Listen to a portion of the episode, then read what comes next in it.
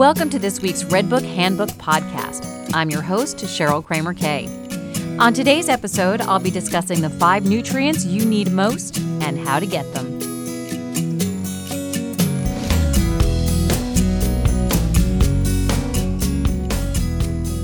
Here's a surprising fact more than 75% of women don't meet the daily requirement for at least one vitamin or mineral.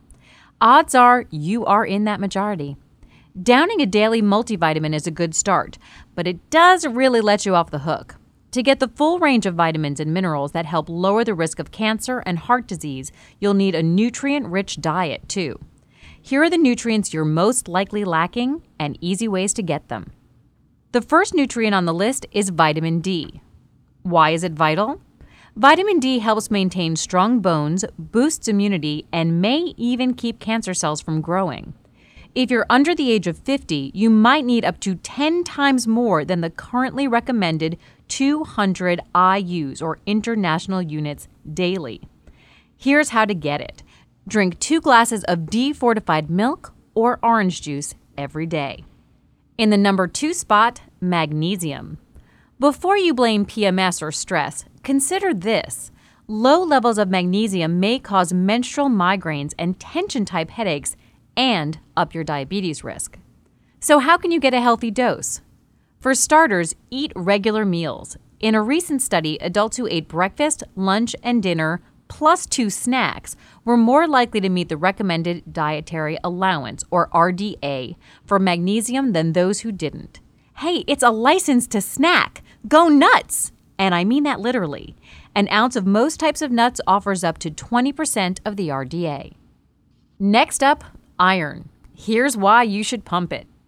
Not getting enough iron puts you at risk for anemia and may also lead to uh, fatigue and hair loss.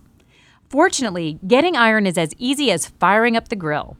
Three ounces of beef provides about 20% of the RDA.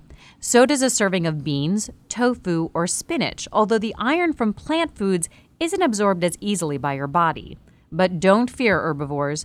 Toss a tomato salad or add a few orange wedges into a vegetarian meal, and the vitamin C will help your body better utilize the iron. Number four, the old familiar calcium. Sure, it's best known as a bone builder, but calcium also reduces PMS symptoms, such as mood swings and cramping, by about half. Plus, research shows that those who get enough calcium have a 31% lower risk of premenopausal breast cancer and an 11% lower risk of high blood pressure. Here's how to up your intake ditch the Danish. If you start your day with cereal and milk instead, you're already 51% more likely to meet your calcium needs than those who skip breakfast or eat other foods, according to one study. Choose a fortified cereal with 10% or more of the RDA, 1,000 milligrams. Eat an additional one to two servings of dairy daily, and pick a multivitamin that includes calcium, such as one a day women's. Finally, our number five nutrient is folic acid. You may know about its prenatal perks, but all women need folic acid. Research has linked low intake with a higher risk of heart attack and colon cancer. How to get more? Hit the salad bar. Women who eat a salad each day are 41% more likely to get their RDA of folic acid, 400 micrograms. If you're planning to get pregnant, take a prenatal supplement with 100% of the RDA. As always, if you have concerns about your health or diet, consult your doctor or a dietitian. I hope that today's podcast will help you stay healthy and informed.